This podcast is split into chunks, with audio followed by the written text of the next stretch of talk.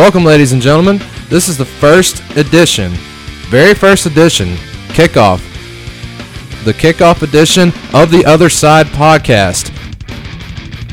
Something new, something new that we're get, we're trying out over here.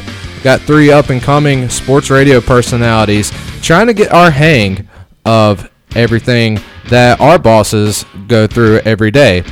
So we figured, why not? Why not? Why not go for it? You know, see, kind of see what we're made of. We've been doing this thing for a little while now, and I feel like this is the only the only thing that we really gotta really gotta patter down. Ain't that right, Kyle? Yes, sir. I agree with everything you just said. I'm excited to be here. now, as you heard, that was my co-host Kyle Dixon. Greg James is unfortunately not available to come here tonight. So it's myself. I'm Ashton Leatherman alongside my friend and cohort Kyle Dixon. And this is something, as I've mentioned, this is something we've been wanting to do for quite a long time. We've talked about this, and we figured we might as well just go ahead and get into it. This is our first, our first show today, and the theme that we have going on being that it is January 2nd, 2014. 2014 already. We're getting old, aren't we, Kyle? Yeah, I just graduated college. It's kind of uh, As as did I. kind of surreal. As did I. As did I. A year late, but I I I, I made it. Yeah. oh, and our alma mater is is what we're is one thing we're going to be touching on here in this podcast. What we're going to go through today, we're going to go through our good, bad, and our ugly from the year of 2013 sports. Now, this is a segment that Aaron Marks, Lewis Woodard, JP, you hear them every day from 3 to 6 p.m. on the drive on 100.3, the team in Myrtle Beach, South Carolina, where we are right now. We're in, we're just up here in the studio hanging out. We we don't have anyone here. It's just us. Kyle, you imagine the things we can get away with right now? I know, man. I'm I'm thinking right now. I'm plotting what I want to do right now. But you know what? I'm really excited because I've been planning this for like four weeks since you brought it up to me, and I have a really really awesome list of good, bad, and ugly. I'm I- excited. I can't wait to hear it. I'm I'm anxious to hear it. I'm anxious to hear it. So let's go ahead and get right into it, folks. The good, the bad, and the ugly. It's time for the good, the bad, and the ugly. Brought to you by Murphy's Law Restaurant and Bar. If that sounder sounds familiar, that's the hotkey that is played every Monday during their good, bad, and ugly segment on the drive. Let the luck of the Irish help your college, NFL, or NHL team at Murphy's Law. Three locations in Myrtle Beach on Highway 17 Bypass and Surfside, Highway 17 Business in Garden City, and off Postal Way in Carolina Forest. Kyle, I'm gonna go let you he- go ahead and let you start it off. Get what's your what's your good from Okay. from this year? So I got two goods that I really want to hit on. The first being the uh, the three championship series in professional sports: the Stanley Cup, the uh, NBA championship, and the World Series. And uh, I really, you know, huge UNC fan, and the fact that Yep. you know Danny Green coming out of nowhere and setting the three point record in the finals just blew my mind. You know, the matchup between uh, the two juggernauts who are the Miami Heat, and then you know the veterans who are the San Antonio Spurs that seem to make the championship or the playoffs every single year. The, at least the Western Western Conference Finals every single year. You know, but who can forget Ray Allen's Game Six three pointer to tie the game to send it into overtime? And I was getting ready to say that uh, all of Danny Green's threes got overshadowed by the one. Yeah. That that one Exactly. three pointer from Ray Allen, which you can say he traveled or he stepped out of bounds. I don't know. I haven't seen anything that's made me change my mind. I'm not I'm not a Heat fan in any way or shape or form saying that. But you are right. You- You know, it, it came right, but the thing is, it came right after LeBron. You know, King James chucks up a three pointer. Everybody knew he was going to miss it. Chris Bosh jumps Really? up, gets the rebound, throws it out to Ray Allen. Ray Allen just bangs it in, ties it. You know, that's that. The rest is history.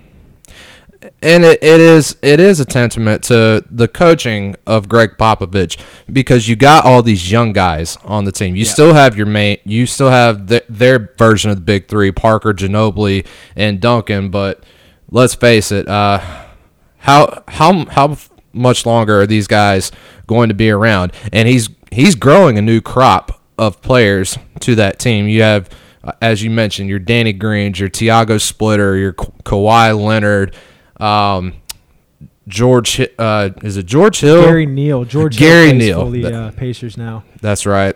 That's that's right. you, th- you think about where Danny Green came from. You know, he was a he was a a solid three guard at UNC, playing next to Ty Lawson, Wayne Ellington. You know, uh, Tyler Hansbrough, that whole crew when they won the championship. Gets drafted by the Cavaliers, rides the pine. Has basically the first three years of his, two years of his career. Sorry, two years of his career, and then out of nowhere, Gregg Popovich is like, you know, this guy's actually got some professional talent. You know, I might as well throw him in my starting lineup.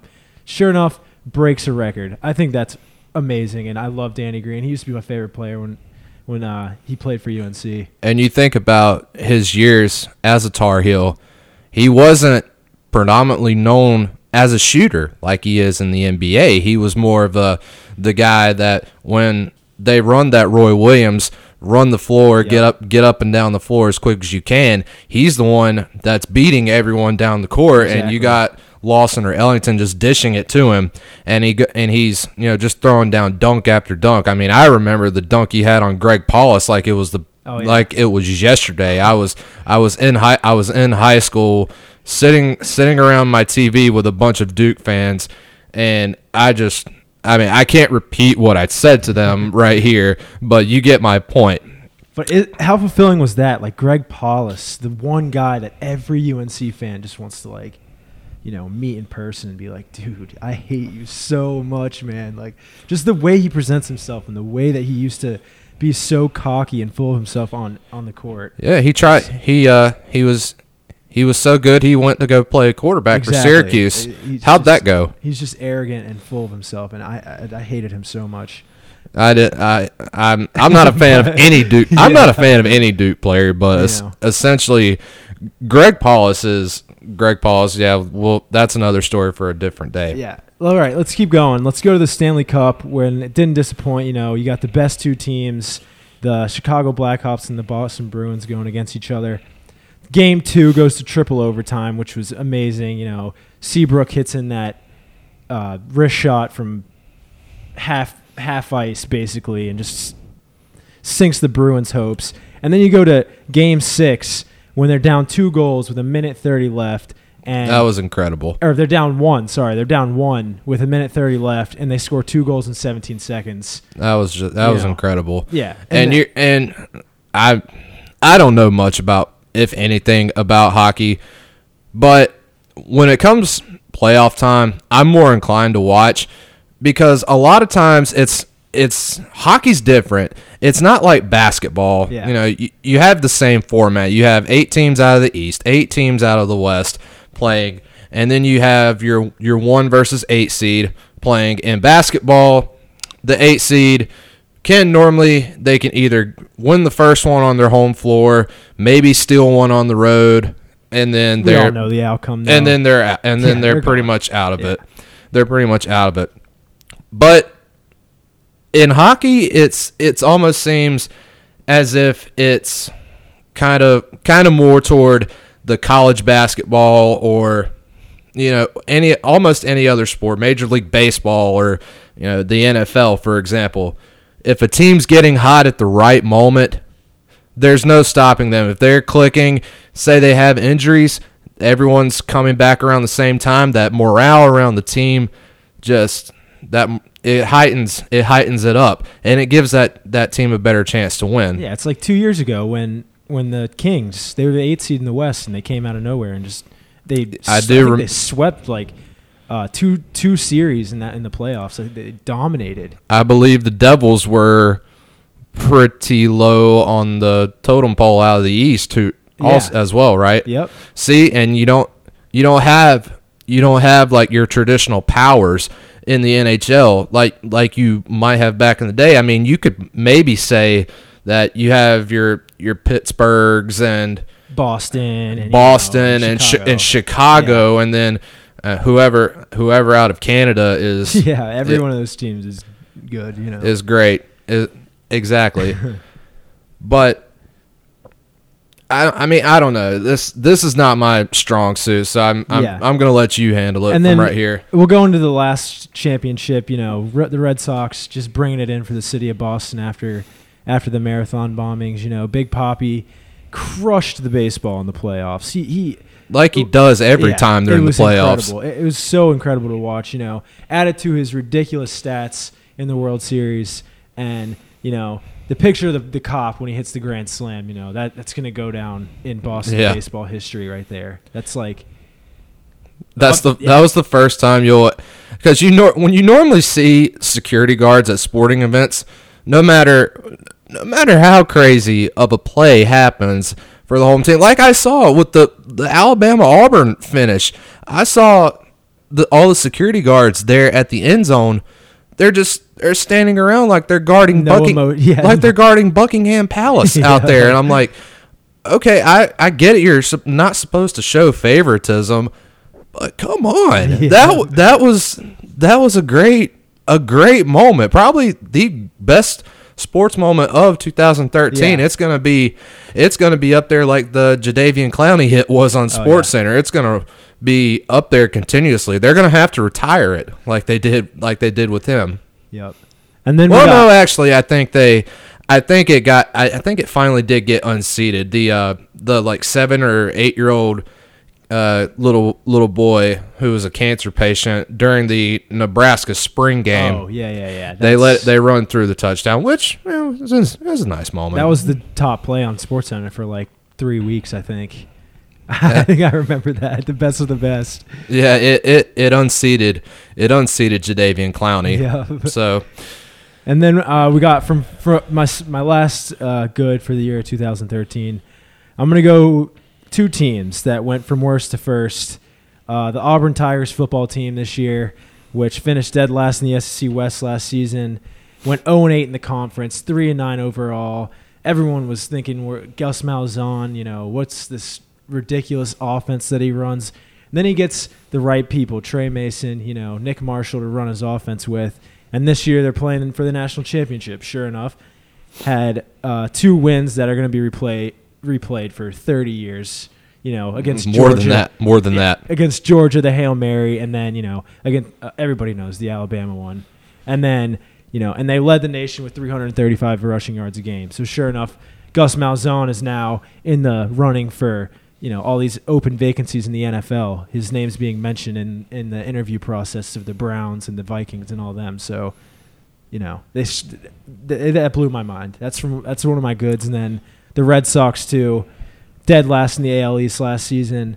Uh, went 69 and 93. Fired their manager Bobby Valentine. Their He was n- not a good, not a good coach at Yeah, all. I, I don't understand. He was just so didn't act, didn't act like he cared. You know, there's pictures of him out at bars with a bunch of girls, and you know, I- I remember when he was the Mets manager a long time ago, and I'm sure you do as well. oh yeah, Even as a kid, I'm watching all these the Braves Mets series, and I'm thinking, I'm thinking to myself, how are these how are these teams still getting to the playoffs? when they don't I, I understand they had the talent back then you know you had almar piazza um, i mean i'm sure you could rattle off more names than i could yep. but it but it's just how is how is it, how are these teams so good? And they're continuously getting to the playoffs. They made it to the world series one year when they have this guy as as their manager. I don't understand it. I mean he's and you said it right. He just acted like he didn't care uh, one bit. He had and this team from this red sox team from this year was basically the same team they had the year before It was literally. I think it was. Sans uh, Napoli and uh, Victorino And Johnny Gomes and Johnny Gomes. That it, it was basically the same team. How did you how did you not win with how do you not win with that group? I don't understand it. Uh, it's it blows my mind. But then John Farrell comes in, who I had no idea who he was. But he's a pitching coach in Toronto, I think. He was the pitching coach for the Red Sox. Um, I believe I know he was there for at least their 2007 World Series. I'm not sure about the the 2004 one, but he was there for a long time as a pitching coach for the Red Sox, and his name his name had come up a lot. Mm-hmm. Like I believe almost every offseason there for about two or three, four years, his name was coming up. Or oh, this team has fired their manager. Oh, John Farrell. You know, let's let's take a shot on him. And he he would interview, but he never took the jobs he was offered until finally the Blue Jays came knocking on his door and they said, "Hey, come on, come on over." And he's like, "All right, I'll I'll go up there, give it a shot." And then finally the Red Sox come calling back and he's like, "All right, guys, I'm going back home." Yep, and brings a World Series to the Red Sox. So those are my goods for the year 2013, right there. Let me hear yours. I want to hear them. Well, real quick, stop me, stop me if you if you've heard this before pertaining to Auburn. Their quarterback got kicked out of another D1 school, went to junior college and played for a year. Now he's the starting quarterback at Auburn, and they're in the national championship. Start, stop me if you've heard that one yeah, before. No, it's it's crazy. I, I, Cam Newton, I'm assuming. War Eagle Magic, baby. yeah, yeah. I know. It's it's just what happens. All right. So we're going to transition to my good now. And I only have one, but this is something that me and you can really relate to. Our alma mater, Coastal Carolina. Man, man, man, man. I'll tell you this. When I first decided to come to Coastal, that was the year after they had you know, the Mike Tolberts, Jerome Simpson, Tyler Thigpen, the Qu- Quinton Teal, and all these other pro draft, pro pro NFL draft prospects. And the next year when I get there, I go to a couple games. And I'm like, wait a second, this isn't that team. Uh, This isn't that team that was on ESPNU all the time, playing playing teams, you know, just beating teams in their conference. And I mean, now that we got now we we got past the whole David Bennett, you know, need more dogs Exactly. situation. We brought in Joe Moglia, who I think is a very underrated coach, by the way. He, you could say what you want to about his, you know, he's a bit he's a businessman, you know, what's he know about football? Well, apparently he knows a hell of a lot of foot about football. Okay, he we got two two straight Big South Conference championships, advanced further in the playoffs this year, made it to the the third round where we ran into the buzzsaw called North Dakota State. Two they're two-time defending champs for a reason, folks. They're good, mm-hmm. okay? And they weren't distracted at all about their the talks of their head coach and it, the entire staff was going to Wyoming. But That team had a lot of seniors on it, so they were they were they were able to coach up the the younger kids in the locker room and be like, "Hey, we're not going to let this distract us. We're going to play this game like it's like it's any other game." And they're back in the national championship again. Yeah, I had some. Uh, I had some obvious false hope in that game. You know, I kind of thought that Coastal. As as everyone else did. I, I had I had a feeling. I just had a weird feeling that Coastal was gonna to come in there and and just score point after so many points. But you know, seventeen nothing after the first quarter, I was all hope was kind of lost. I was like, Uh, okay, you know, you know, we had a little spark there in the third quarter when we were when we brought it within fourteen and we were almo- almost back into it, but then they just ran away with it.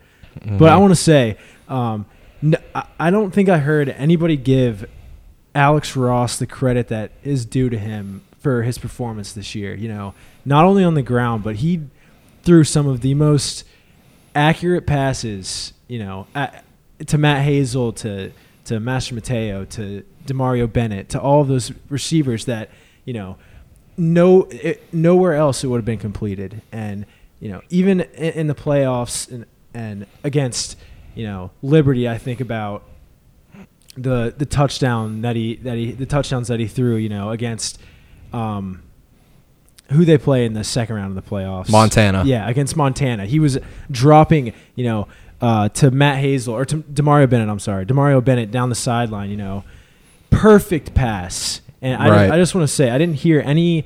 th- th- There was no credit given. You know, all all the focus was on Lorenzo Taliaferro because he was so dominant. You know, he scored so many touchdowns and had so many yards. Setting record after Yeah. record. But that offense was is obviously dynamic and nobody knows how to stop it. And I'm excited for the next two years as Alex Ross. You know, he might go to the NFL. You never know. He could. He could. You know, might.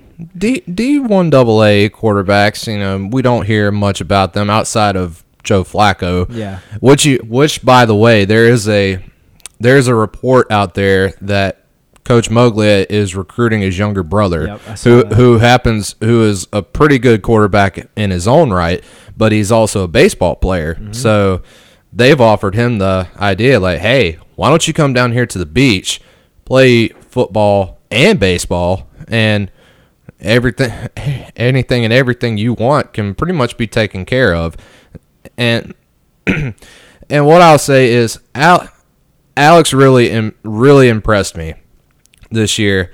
Of course, after last season, I thought I thought Aramis Hillary was, I thought he was a good quarterback. I thought he could have been better, and then you had the one game last year where Ross, uh, where Ross had to start for him, and I saw that game and I was like, wow. I mean, this, where's this kid been all been all year? You know, where's why wasn't his name brought up in the starting in the starting uh, contention? So it was I've really I've really enjoyed really enjoyed watching Alex Alex grow this year, and who knows?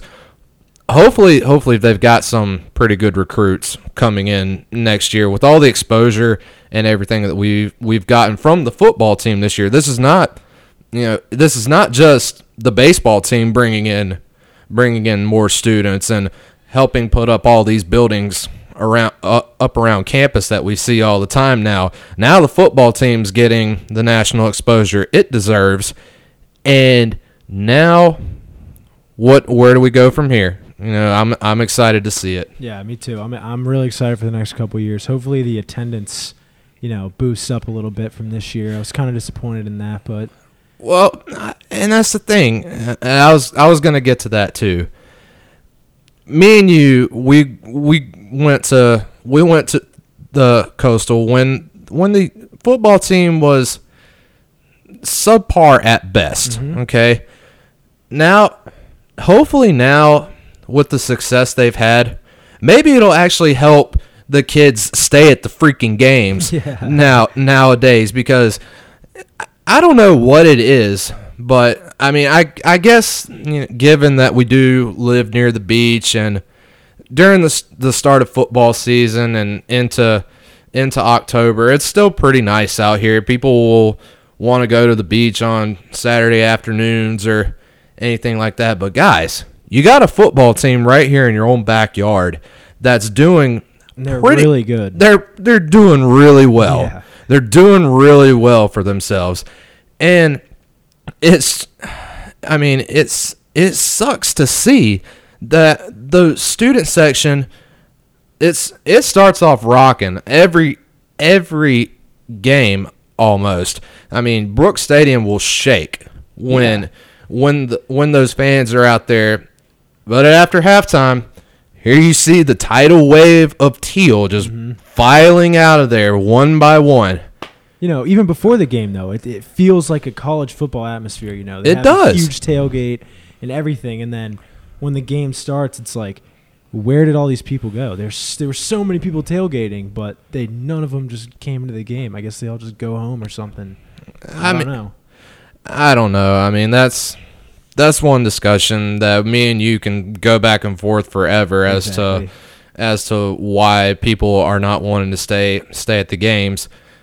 But I mean, who knows? Who knows? Maybe the maybe this new generation of young people we have coming coming into the school now. I mean, you saw they're they're still building residential housing. They're Yeah, apparently in five years, Coastal's gonna have more students than Clemson. So, ACC, here we come, baby. ACC, here we come. Oh man, I, I don't I don't even want to think about Yeah, that. that- I don't even want to think about that right now. Let's win a uh, let's win a FCS championship first. Exactly, exactly. And I think with the with the with the right coach, which I believe that we do have. And remember, we're saying we because we went to Coastal Carolina. We have degrees from Coastal Carolina, and we're we say that because I hear all the time, and I apologize if any of my professors are listening right now, but I cannot, for the sake of me, remember the term for what it is for when we use the the usage of oh we won this game or and when when when your team loses oh it's they did this they did that. Mm-hmm. where's your, are you where's your helmet and pads? Yeah. okay where where's your where's your authentic russell athletic jersey with your name on the back of it? Where's where is that? Okay i mean People do a lot of talking when they when they're not in, actually in the game, but I I love the school. I'm so happy I graduated from there, and I'm glad to see that it's finally that we have athletics. I mean, my freshman year when we had Chad Gray and Anthony Raffa and all them on the basketball court, and we almost won the Big South, almost made it to the tournament. That was the highlight of my college career. and then that same and that same year we hosted the the super regional and we were basically one inning away Oh, from yeah, going baseball, going yeah. to the college world series if um I believe it was I believe it was Ryan Connolly if he hadn't hung that curveball up there and Christian Walker which I believe that ball's probably still rolling to this day I mean good goodness I saw I was there I was there when it happened and I. I, can think I can still see the ball roll, rolling down 21st Avenue down at the beach right now. Well, that's the that's the first part of uh, of our first of our first show. When we come back, we're going to quickly go through our bad and ugly portions of this segment. Kyle, you excited? oh man, I got him. I'm ready. I mean, I feel like feel like we held a lot back with the good, but now This is the fun part. now, now we're getting ready to unleash. We're getting ready to unleash right here with the bad and the ugly. You're listening to the Other Side podcast. We'll be right back after this.